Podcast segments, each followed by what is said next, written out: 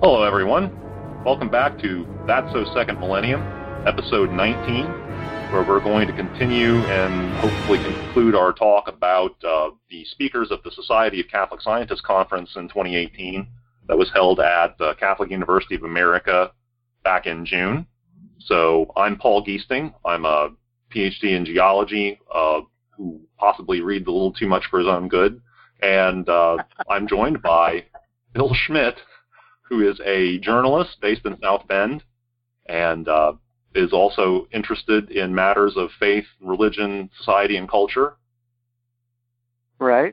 I may not read too much, but I certainly uh, uh, ask questions to the point where perhaps I ask too many questions. But I know that uh, it's yielding a lot of uh, our discussion is yielding lots of interesting answers and more questions. So, uh, with that, let me uh, let me stop and just let you continue with those discussions of the speakers that you heard. So, well, I think the next uh, speaker, because uh, I mean, I know you, Bill, uh, enjoy uh, Pope Francis. not that I don't, um, but uh, the next speaker's name was Kara Lamb. She actually works for NASA. I believe she's based in Colorado. She is, yeah. The uh, Co- Cooperative Institute for Research in Environmental Sciences in Boulder, Colorado. I think. Huh. Well, she said she had a NASA affiliation. Well, there you go. Um, that, that that'll that'll teach me. Um, did I take? Did I write that down in my notes? Did I write that down in my notes? No, that is that was just oh, lots of affiliations. Mm-hmm. That was just my memory. Uh, I think she's. I mean, obviously, given what she does, uh, her research is about atmosphere and climate, and she has to be plugged into you know NASA Earth observing missions for what she does. What she actually studies is the effect of black carbon on the atmosphere, so particulate emissions, um, which is you know one of the one of the many things that sort of is forced to take. In the word of an old book about the planets that I read many years ago, um, they're they're not only taking a back seat to the discussion about carbon dioxide, but they're riding behind in a completely separate car. So So we, we tend to think about carbon dioxide full stop, and we don't even think about not only other greenhouse gases, but also the effect of other things that we're doing to the Earth's atmosphere, which includes putting out particulate matter. And the effect of particulate matter on the atmosphere is not the same as greenhouse gases. It has a lot, uh, it has a very different set of uh, effects on the climate. So she talked right. about that quite a bit, um, which was, you know, I mean, in, in the in the interest of you know, the conference there, there's a tension between wanting to have a focused conference on a on a tight piece of subject matter, but also, you know, especially in the early stages of the society, which is clearly what we're in, um, just to give people an idea of the breadth of interest. You know, you can can be a scientist in any branch of science and and be very interested in trying to integrate the findings of your science with your understanding of the faith. So, and in her case, of course, her topic, you know, the, the title that she gave for her talk was Integral Ecology as a Restoration of Man's Proper Role in Creation. Which, you know, if you really, and, and that's the thing, and to me, the beautiful thing, and, you know, and also, you know, obviously a frightening thing in some sense, you know, that you can get very far into the details, and in fact, you have to at some point, you know, what is the you know the specific contribution of diesel engines on the road in China to how we're taking care of the planet. Yeah, that's yeah. you know we that, that's the responsibility that we have is that is is to you know is is to do the science and do the engineering the best that we can in order to you know preserve the planet and especially for the poor and of course that ties yeah. into you know as as the as the list, the astute listener has no uh, has no doubt already concluded, she stopped to talk about uh, Laudato Si. Wonderful. Bit. And an interesting uh, point that she brought out is that Laudato Si and Pacem in Terris, uh, which I believe was Paul the Sixth, you would probably know better than I. Um, I, I think it was, maybe it was John the 23rd. Maybe it's John the 23rd. It might mm-hmm. Pius the Twelfth, but I think it was about you know nuclear war and the arms race and so on. Yeah. but both of those were unusually for an encyclical. You know, and what, what's an encyclical, right? It's a it's a letter that's supposed to go the circuit around the different churches. Right. And and these encyclical letters are explicitly addressed to humanity at large and not just Christians, let alone not just Catholics and you know um, in communion with the Pope. So so that's you know that that was a, that was a point that she stopped to, to comment on that we are you know and and, and you know the, the sense that this is something that we can collectively i mean we should look at it this is something that in the context of new evangelization which or just evangelization i mean i'm i guess i personally you know to to be you know kind of crotchety uh, paul off the corner here I, I'm wary of the, the possibility, the, the tendency to sort of say, new evangelization registered trademark. Um, as if something, you know, as, as if it's going to be something brand new and a complete break with anything the church has done in the past. And generally that whole, you know, sort of fake spirit of Vatican II that, you know, everything is different now. We don't have to listen to any of that crap anymore. Um, Oh, which hasn't, yeah, it hasn't really gotten the church very far.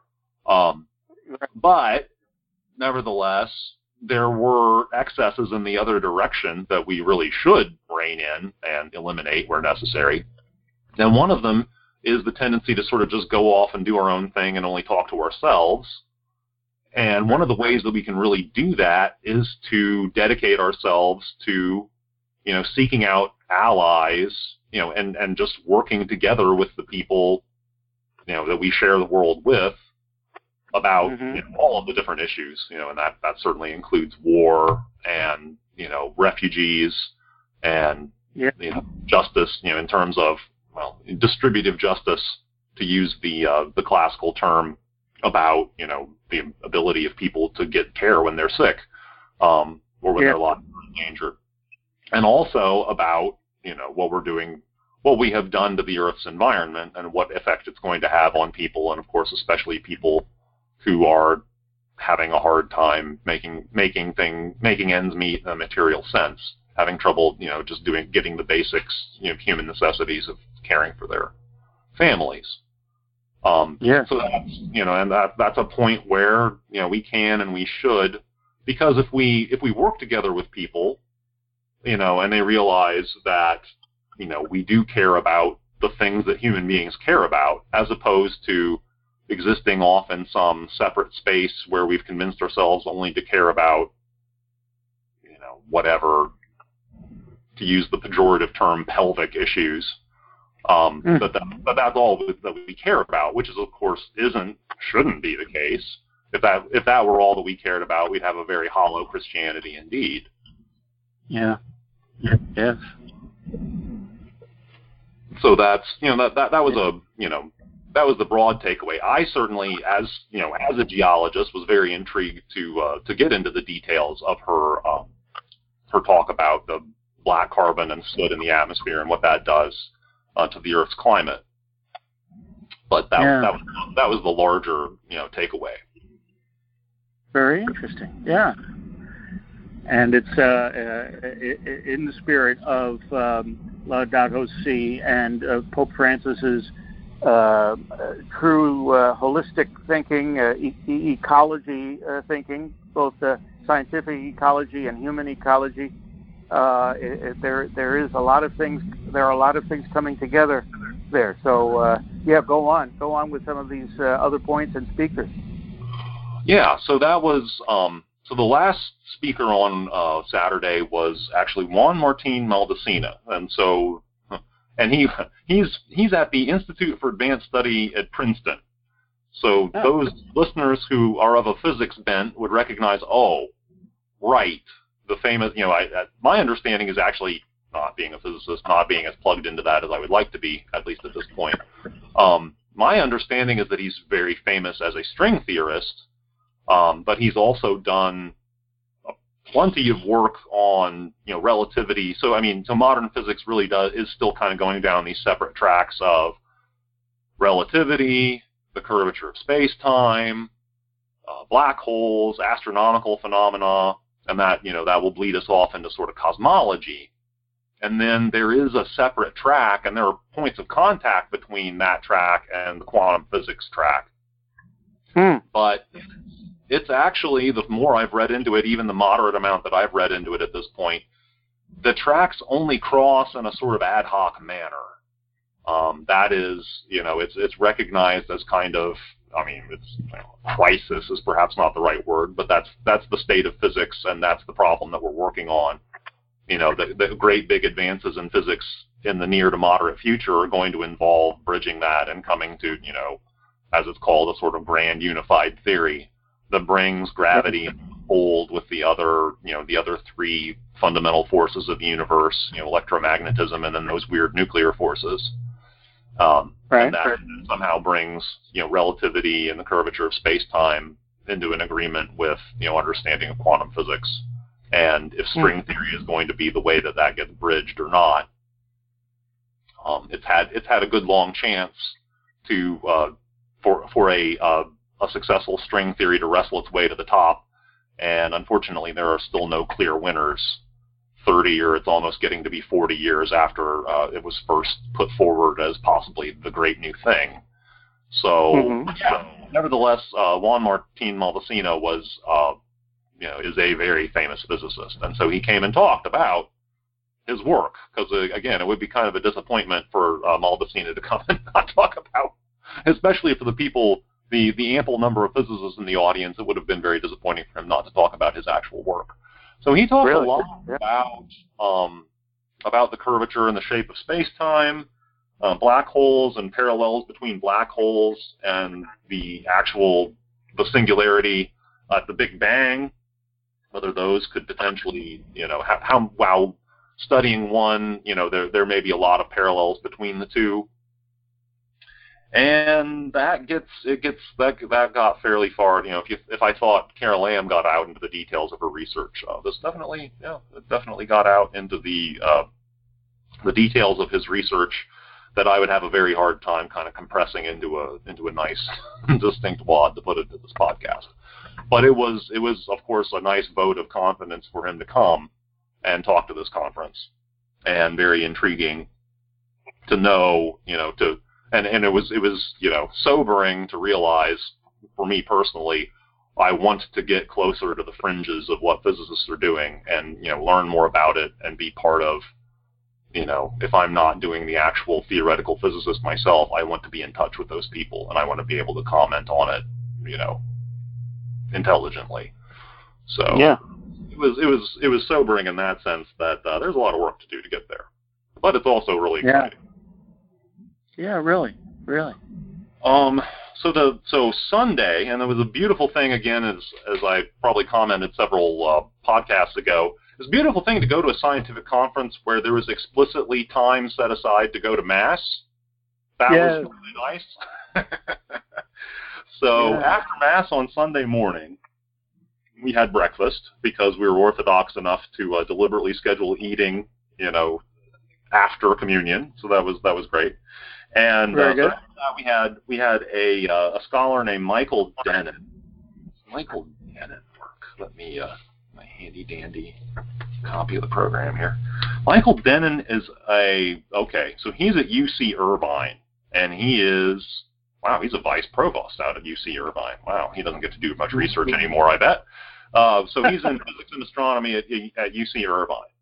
So his talk was actually dedicated kind of to um, evaluating and deconstructing, somewhat like uh, Aaron Schurger deconstructed this, you know, this myth about this particular set of experiments, you know, in neuroscience, quote, proving that there is no such thing as free will, unquote.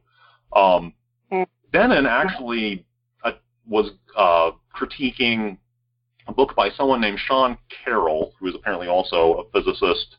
It, uh, you know, he, he he's one of those people who exists in that range of names I recognize, but I'm not sure why I recognize him. But uh, Mhm. but he's a physicist and he's a he's a quantum physicist. So as Dennin describes it, he he has a book called The Big Picture. Sean Carroll does, and so he talks Mhm. about quote poetic naturalism unquote. And so, in that sense, poetic, Dennin put it, the stories we tell ourselves about stuff at higher levels of complexity. That's not quite a quote, but it's pretty close. Um, so mm-hmm. everything that we called in earlier podcasts emergent. So yeah, you know the the laws. Well, uh, evolution would be an emergent behavior. Uh, the laws governing Wadati-Benioff zones, where tectonic plates are subducting into the Earth's mantle, and you see a plane of earthquake, you know, locations descending into, into the Earth, and they connect up to ocean trenches. That's an emergent behavior because it huh. depends on you know the properties of rocks, and the properties of rocks depend on the properties of minerals, and the properties of minerals depend on the properties of atoms, and the properties of atoms depend on the properties of subatomic particles. But there's also these emergent rules that come together at these higher levels of complexity. You would have a hard darn time working out that planets would behave in X fashion just by looking at the quantum physics of how subatomic particles relate. Uh, which that's that's kind of Carroll's point. You know, his his argument, as Dennin put it, is that naturalism quote is quantum physics, and that's actually reality. And everything else we tell ourselves at a higher level is actually is just a nice story, which, in the context of the conference and the topic, means that, you know, our brains and our thoughts and whatever consciousness is are just emergent behaviors, and those are just nice stories. And what's really going yeah. on is just that there's quantum physics going on, and you know that's that's all there is. Yeah. And so,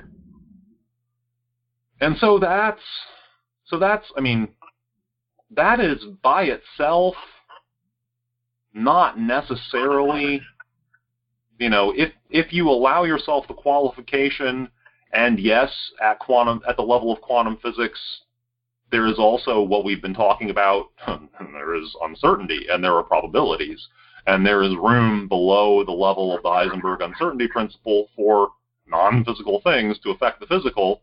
Uh, that's not necessarily completely. Uh, that, that's not necessarily inconsistent with you know, being Christian or theism in general either. Right. However, it's probably there are there are weaknesses to that presentation anyway, which Dennin made in the context of four points. So these emer- his first point is that actually these emergent principles don't necessarily just follow from the quantum physics. And in particular, thermodynamics, which is the property of, you know, aggregates of particles, you know, large enough to at least put in a test tube and you know spot with your naked eye. Um, right. The law, the laws of entropy. I mean, this is a discussion that's been going on for at least a century and a half. You know, entropy and, and interpreting interpreting entropy and the you know the desire quote desire of the universe to continue basically increasing in disorder in some sense that you can quantify by this measure of entropy Mm-hmm. That does that or does that not follow from just kind of considering the statistics of lots of particles interacting? Statistical mechanics, it's called. You okay, Bill? Yes. Okay. That sounded like you poked yourself with a pen. no, that's um, fine. Which a lot of people, I mean, you know, my students have definitely done when I brought up thermodynamics. So it was, it was, it was a, uh, a response I suppose I was uh, practically ready for. Uh, thermodynamics is one of those legendarily hard things that uh, I have to I had to get across when I was teaching uh, petrology because that uh, the chemistry of rocks depends very very clearly on the laws of thermodynamics. And you know, then you talk about how minerals change from one mineral to another at different pressures and temperatures, and their eyes start glazing over. But in any case, so that was so that was Dennin's point is that entropy in particular is a is a leading example of an emergent reality that is not maybe very very possibly not just reducible to the laws of quantum physics. And that that's mm-hmm. sort of an aspect of unification that people, including my master's thesis advisor, to make it sort of personal, way back in the yeah. day, uh, she has written some papers where she's convinced that, and so, you know, the delightful audacity of, of Anne Hofmeister. She's a mineralogist who's written papers about cosmology. That takes mm-hmm. tons. Um, and she's gotten them yeah. published in certain places. Um, but but she's you know she's made the point that you know the cosmology that we have of the Big Bang may not take the laws of thermodynamics and you know entropy in particular, the second law, into account properly, and that we and the Big Bang may not look like what we think it looks like if you actually you know sit down and put that in there properly. Um, hmm. You know, so and, and and his, his claim doesn't stand or fall, you know, by just entropy. Of course, there's lots of other things that we could go into. Um, in the context of a half an hour talk, he did not. Um, so then there's the question of, you know, then there's the epistemological question of what's physical reality. Um, how do we know what it is? You know, that, that's a lot of philosophy. You know, unfortunately, you know, the new atheism embodies a lot of, you know, sort of contemporary scientific thought that just sickeningly cavalierly dismisses philosophy altogether. And while yeah. I would be the first one to say, yeah, there's been a lot of terrible philosophy done in the last several centuries. Um, mm-hmm. That's not an excuse to dismiss it all. really, right? used to dismiss it all. Um, what is physical reality? Is it just our sense data? You know, then it, are, are you are we going to interpret that in an idealistic or realistic fashion? Are you going to actually tangle with the philosophical issues there? Um, what's reality? Is it is it the particles that we theorize? Um, so, and, and if you're going to say that, let me let me get out of the way while uh, you get bull rushed by Karl Popper and uh, every other philosopher of science in the last hundred years, um, saying, you know, that's probably not uh, that that's that's pretty easy to demolish. Um, but those are those are our theories. That's not you know deserving of well, that's that that's the reality that we can use as our foundation. We have to go get that reality from somewhere. Right. So that's you know, and then that that leads us into uh, are there non-physical realities? What about these laws of mathematics, like we were talking about in Kellner's talk? Um, are yeah, there right. is yeah, is what Gödel's actually proving that there are simply mathematical truths that transcend our finite understanding? Um, that they, and whatever they would be, they wouldn't be physical. Right. Um, and are there are there and of course that brings us then to the question of are there non-physical you know and I you'd have to put this in quotation marks forces are there non-physical effects you know of non-physical things on physical objects? Which again of course we would have to have if we're going to accept the the existence of a soul and any other you know sort of miraculous happening which will bring us to the next talk. Um, mm-hmm but of course, and of course, you know, in ruminating on his talk just the other day when I was writing to you to get ready for this episode, mm-hmm. um, you know, don't non-physical realities have to affect physical reality? Don't we already know that they have to? Because don't mathematics and logic already constrain reality, and those are not those aren't physical. That's right. So so that you know, and that that always makes it easier, at least in a uh, rhetorical sense, to believe, well, and then other non-physical things can affect reality. Physical right. So that, you know, then that brings us to the question of free will, and that, you know, I, and once again, the Arthur Compton observation that, you know, quantum physics leaves all the room in the world. We cannot prove. We can't go below the Heisenberg uncertainty limit. We can't prove that something is not going on down there is affecting our bodies. And then Dennin actually wound up with talking a little bit about miracles. At the outset of the talk, he led off with an exercise and took a very uh, unscientific poll about what we thought a miracle was. What what would be the critical elements for a miracle? And then at the end, he uh, kind of chastised us and, and and went on a vigorous campaign to say that miracles are actually not violations of physical law, that we shouldn't have that in our idea of what a miracle is, that there's, you know, there, we should put our focus on what God's will and purpose are, um, but, you know, the logical consequences of what he was talking about would sort of have to lead us to accept, I think, that, you know, miracles are really in every circumstance would would seem to be his argument. They're simply really unlikely, and they they come about at significant points, but they're never actually breaking the laws of physics, which in its way in a way is a very satisfying thing because mm-hmm. why did God put these, you know, the being itself wrote these rules, you'd probably think it likes them. right.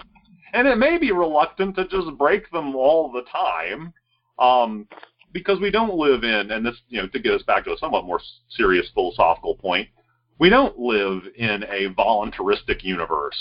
You know, that's one of the terrible things, and I have to be careful. I have heard that a going, you know, sort of Islamic theological understanding is that is is is to that you know that everything is God's will, and that it's simply God's will, and that it's somehow constraining God in an unacceptable way for reality to follow rules, and that what it yeah. really is is that God wills at every single moment um, for things to change to whatever their new position, time, energy, momentum, et cetera, et cetera, et cetera is, um, and that it's not because there are laws of physics that you know God has chosen to essentially limit Himself with. Ah, that's that's terrible. Um, and that that was also is also of you know there are a lot I think especially of Protestants, but it goes all the way back to the 14th century and you know William of Ockham and the sort of I think of it. I mean, I, I think it's it's more called nominalism, but it's really a kind of voluntarism. You know that every everything is God's will everything is just God's will, and God's will is arbitrary, and it's somehow a restraint on God's freedom to say that he's he's he's choosing to obey rules. Which right. The more I think about it, the more dangerous and nasty um, that philosophical position seems to me to be. Um, I think there's a lot of terrible, terrible, logical, and also emotional and rhetorical, so to speak, consequences from adhering to that viewpoint, which was definitely not, I mean, certainly not Aquinas' viewpoint. I don't even think it's really Duns Scotus' viewpoint, although he sometimes gets starred, he sometimes gets tarred with that brush. Um, but that's, you know, that's that's really, you know, so the idea, for example, that God could make anything good or bad, it's just, it's just, if God said that rape was good, rape would be good. But that's yeah. all there is to it. But there's no internal logic to it right. that we're that we're somehow in fact violating God's freedom by putting some in, you know claiming that there's some internal logic to it. I think that's insane. Um, yeah, and that's yeah. actually you know in the context of a discussion that I heard between Bishop Barron you know and uh, what's his name William Lane Craig who's a who's a famous Protestant philosopher apologist at this point at this point in time has quite a following and that there was this dispute that I was really kind of wishing as I was listening to the the, the audio of, of this debate.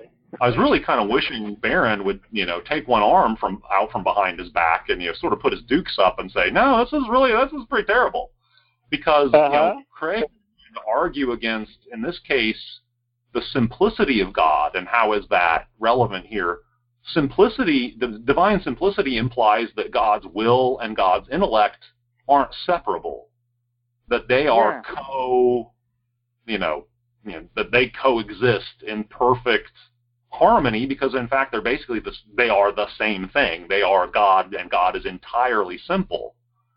And apparently, and truth is one. Do what?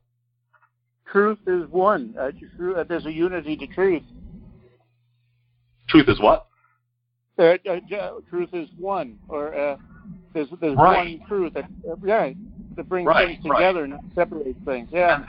Yeah, and and that's a scandal if you're a well, I mean if you're uh, and again to qualify it, you know what I have sometimes read to be the sort of common Islamic position, or for that matter, in this in this case, actually having heard people make cases like this on as as being their own belief or the, the what's tempting to be a Protestant position where you're dealing with the whole question of sola scriptura. Well, you know, that's going to be my my one and almost only point of departure, and therefore, yeah. if if your doctrine of divine simplicity somehow means that you know I can't interpret God being angry as God actually being angry, which would be a, a gross oversimplification and I think misinterpretation mm-hmm. of that doctrine.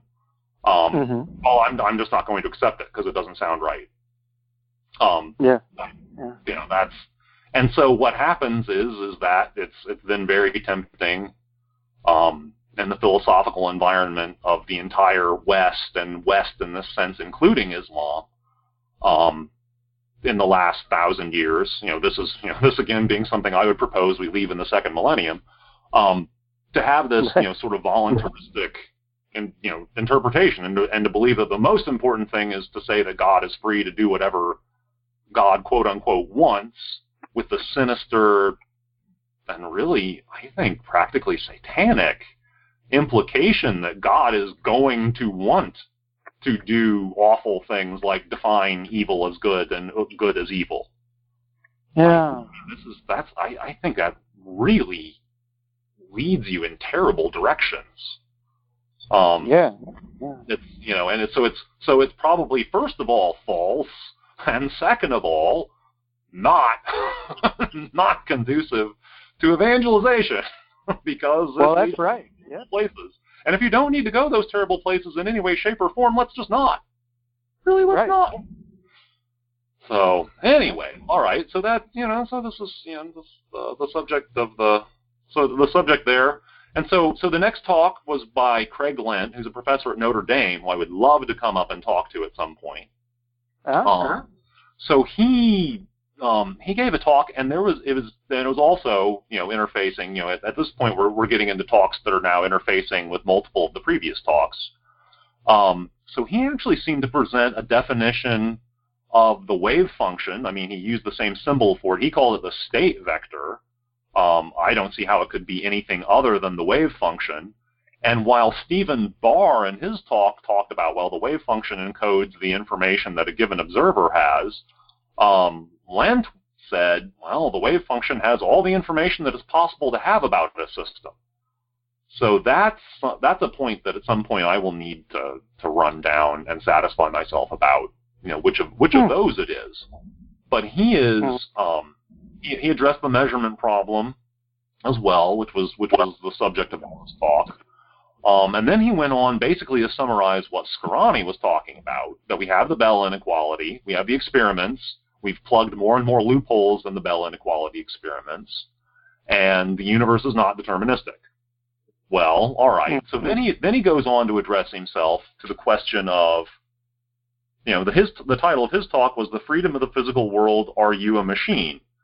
So he goes and he goes in a very Arthur Compton direction once he's sort of laid the groundwork here, um, and addresses the objection to basically Compton's position okay, well, you know, quantum effects are important for atoms, but at the level of larger things, and neurotransmitters have enough atoms to be a larger thing. Um, it's really deterministic, and uh, we, we, we, the laws of chemistry, you know, the laws of neurochemistry are deterministic, and we don't need to worry about quantum physics effects, and we're really just, and we're really just deterministic. And Lent's like, no. you can actually do experiments on things that have 10,000 AMUs, so the weight of 10,000 hydrogen atoms, which is in the range of neurotransmitters. And you mm-hmm. still see quantum effects even all the way up to that scale, which to me was a beautiful little case of make a proposal, you know, this is science. Make a claim, check the claim. see what yeah. actually happens.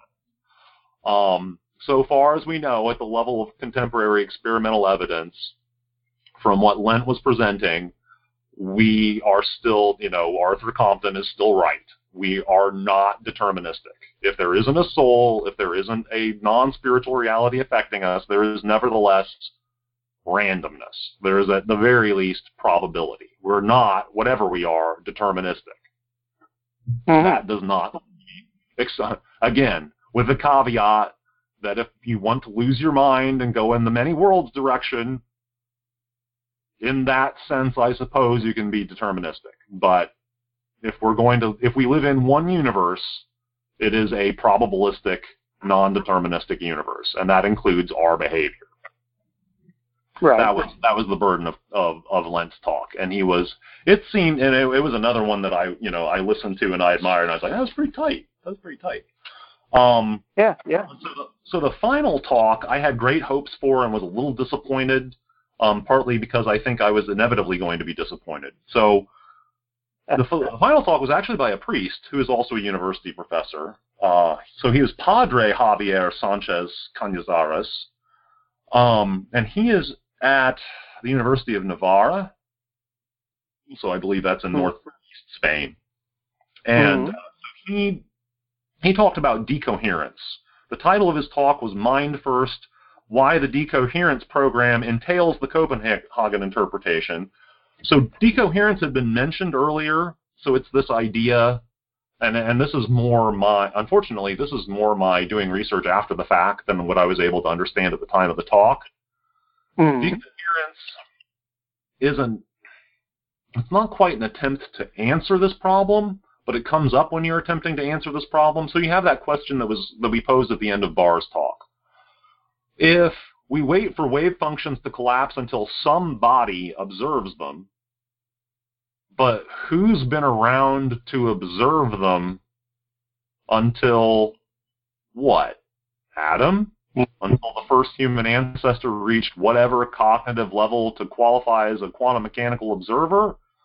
I mean, there's a lot of stuff to to figure out about that.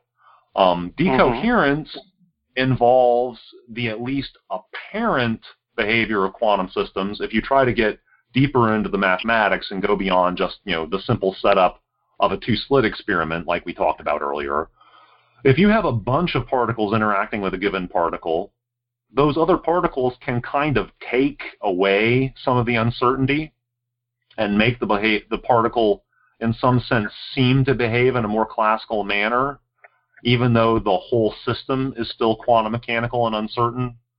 The the uncertainty has been, so to speak, partitioned between the particles and partitioned away from your test particle.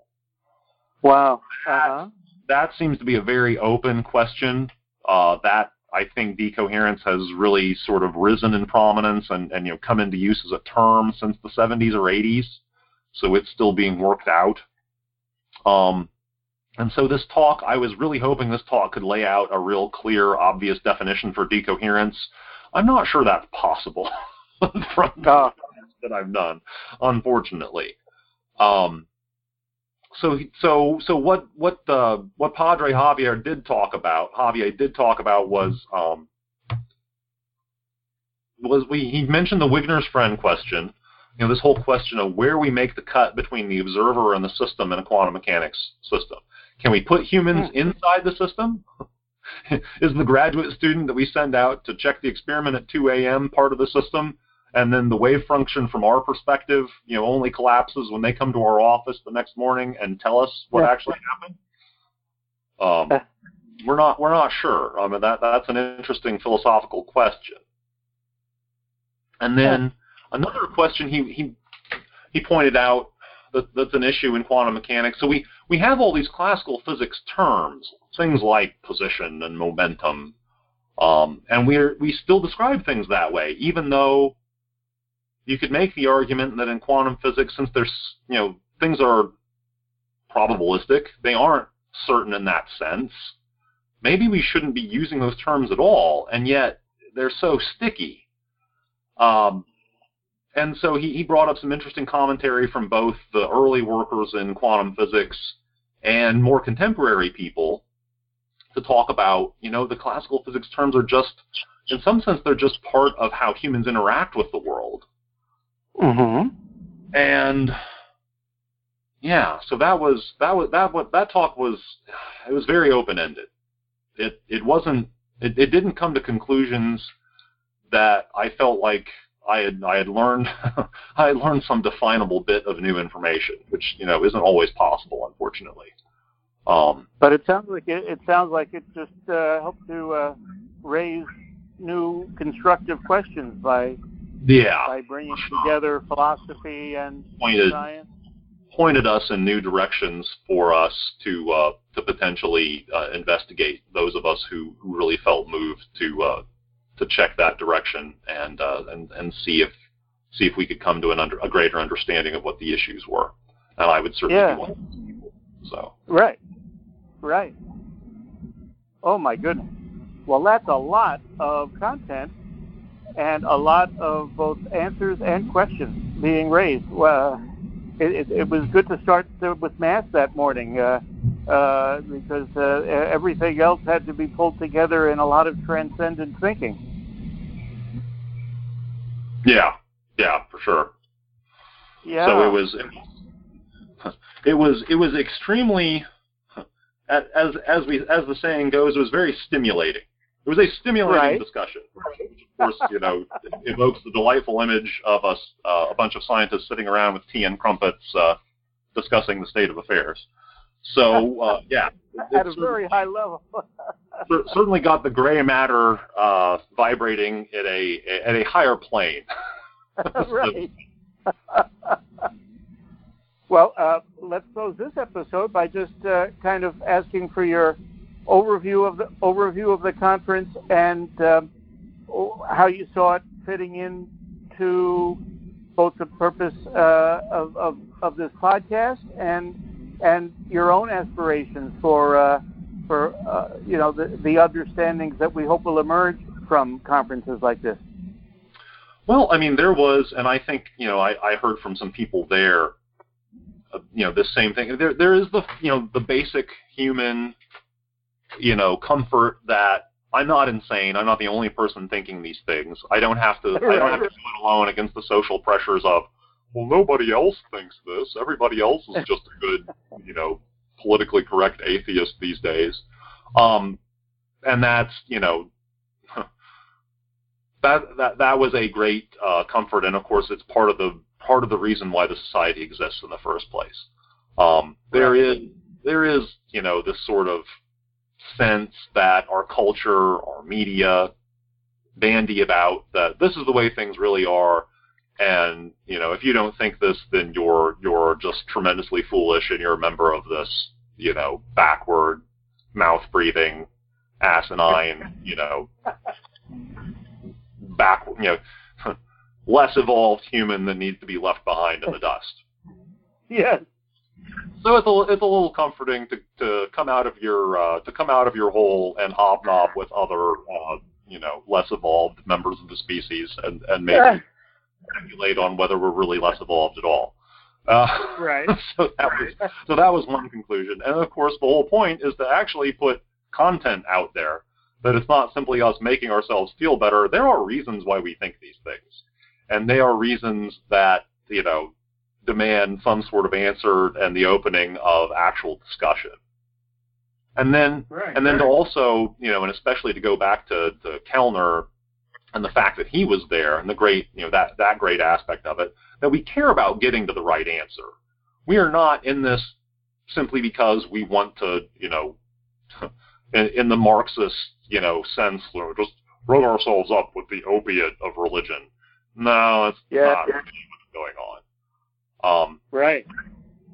it's yeah. So so we're out there to actually discuss. You know, the whole point, if we believe this, is that the God that we believe in, another one of His names is simply truth. Yeah. and if we're actually following, if, if we're pursuing the truth, and that involves the very scientific enterprise of letting things go when it looks like the experimental evidence or logical inconsistency is against us, and just let it go. And that's actually a very Christian virtue. We call it humility. wow. Yes. so That's that right. I mean, that that was Right. the beauty of it is is that it, it was it was an opportunity to see that you know those intertwine, and you know I'm a person who believes they are very intertwined, and I know people you know even in the Society of Catholic Scientists, you know, and for example, is his name? His, I forget his first name. His last name is Lunine. Uh, he's one of the people who you know helped found you know the discussion between him and Stephen Barr was you know one of the seminal events and leading to the uh, foundation of the society. Um, I see. but he, you know, he he's you know he's comfortable saying, yeah, you know, my faith doesn't really affect what I do on a day-to-day basis. You know, I'm going in terms of my science. You know, it doesn't affect how I do my science. He was not saying it doesn't affect how he does, you know, any of the rest of his life. But right, that's you know, and, and to me, I'm like, you know, I wouldn't even say that. Uh, I, I would not even say that. I think it actually does affect how I do my science, and not in a sense that I believe it's it, you know that it would be incommensurable with how people who lack my belief in a higher power being itself a cause outside the physical universe, or causes outside the physical universe, it, it isn't and shouldn't be incommensurable with that. But yeah, it's different. I, I, I think there there are ways in which it's going to be different. Right. At least, at least my attitude toward it, and that and that's I think that's important enough to to pay attention to. So. Oh, amen. Yeah. No, that's really important to uh, overcome those just uh, those those uh, labels and uh, dismissive uh, divisions that prevent the conversation from continuing and bearing greater fruit. That sounds like a that sounds like a conference that was uh, uh, a bit contrarian and uh, and also very constructive. Oh yeah, yeah. I would I would have loved uh, to have uh, G.K. Chesterton sitting there in the back uh, taking notes and to see what his uh, his reporting on the event would have been. That would have been uh, well, I yeah. that would be very interesting to see how uh, how he played the role of scientific uh, journalist uh, at some point. Uh, his mind was very sophisticated and very holistic, uh, but um, all of these thoughts are truly uh, third millennium, which uh, which is wonderful, and I'm sure that the GK would have uh, appreciated moving beyond things that hold us back. Uh, and Yeah. uh, so, well, uh, let's let's make that uh, um, rejection of things that hold us back, and uh, the embrace of things that move us forward, uh, the ongoing uh, theme of our podcast. Shall we shall we end this episode on on that note? I really think that uh, I hope we did a, a real service to our listeners by by summing up the uh, the speakers and the the aura of the uh, of the whole discussion through your very good observations. Well, whether my observations are very good, I hope they at least got people interested, and uh, I hope they uh, look up, you know, the Society of Catholic Scientists and and find out more about what they're doing because uh, it's pretty interesting stuff. Yes, I'd recommend that too. Based on everything I've heard about the the center, I think that's uh, that's where the action is. Uh, and um, let's continue our discussions about uh, everything that that represents uh, in upcoming episodes. Hope our listeners will join us. I hope so too. We appreciate your time. Yes, exactly. And thank you for your time, Paul, as always. And you too, Bill.